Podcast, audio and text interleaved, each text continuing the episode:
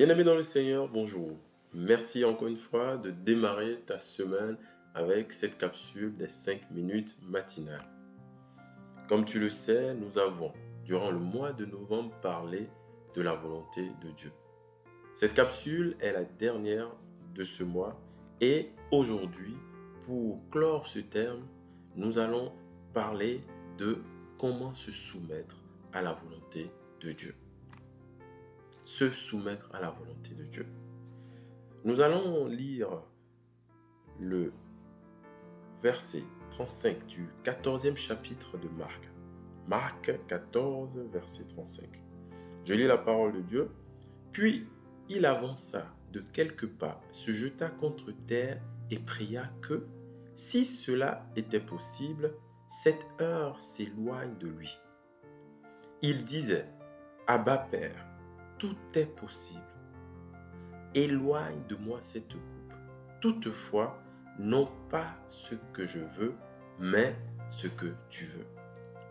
Ici, nous voyons Jésus en train de prier dans le jardin de Gethsemane quelques heures avant son arrestation. Jésus voyait sa souffrance, arriver, la souffrance arriver. Ce pourquoi il avait été envoyé, en fait, par le Père. C'était la, dans le plan de Dieu pour sa vie que Dieu l'avait envoyé pour qu'il puisse faire une mission et la fin de la mission s'approchait. Et cette fin de mission, effectivement, était une fin difficile. C'était une des fins les plus difficiles qui soit pour l'humain était, mais un sacrifice dont on avait besoin, dont l'humanité avait besoin. Et ce sacrifice devait passer par lui. Et c'était le plan de Dieu, c'était dans le plan de Dieu, le plan de son Père. Mais on voit que à quelques heures de cette échéance, Jésus pria et il demande à son Père, Père, si cette coupe peut s'éloigner de moi. Mais Père, pas ma volonté, mais toi ta volonté.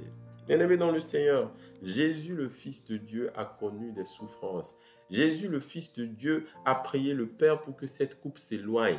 Mais, qu'est-ce qu'il a dit après? Que ce ne soit pas ma volonté, mais ta volonté.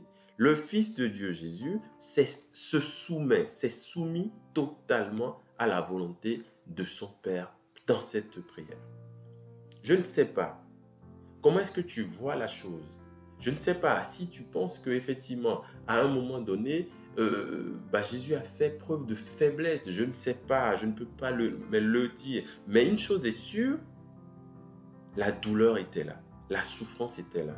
Mais la souffrance n'a pas eu raison de lui. La souffrance n'a pas eu raison de sa pugnacité.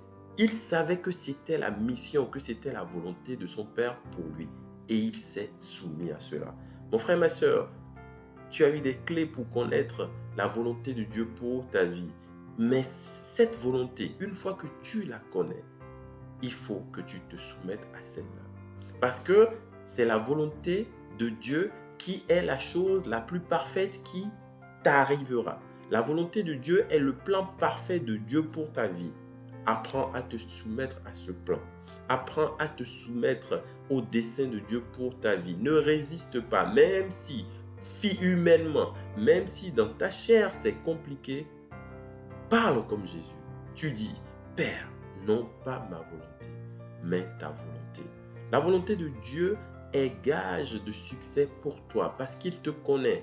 Il sait qui tu es et il sait ce qui est bon pour toi. Il a déjà tout planifié pour toi. Il faut que tu aies une attitude d'obéissance, d'acceptation. Il dit qu'il n'y a pas de tribulation, de tribulation qui, auront, en fait, qui porteront atteinte à ton âme. En fait, tu ne mourras pas parce que c'est lui qui t'a créé et il t'aime d'un amour profond. Il veut juste que tu puisses te soumettre et accepter et lui demander, Père éternel, je me suis soumis à toi. Fais quelque chose d'extraordinaire dans ma vie.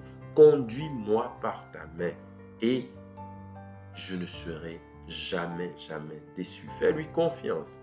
Avance avec lui et soumets-toi à sa volonté pour ta vie. Que cette semaine soit une semaine où tu expérimentes la soumission à la volonté de Dieu.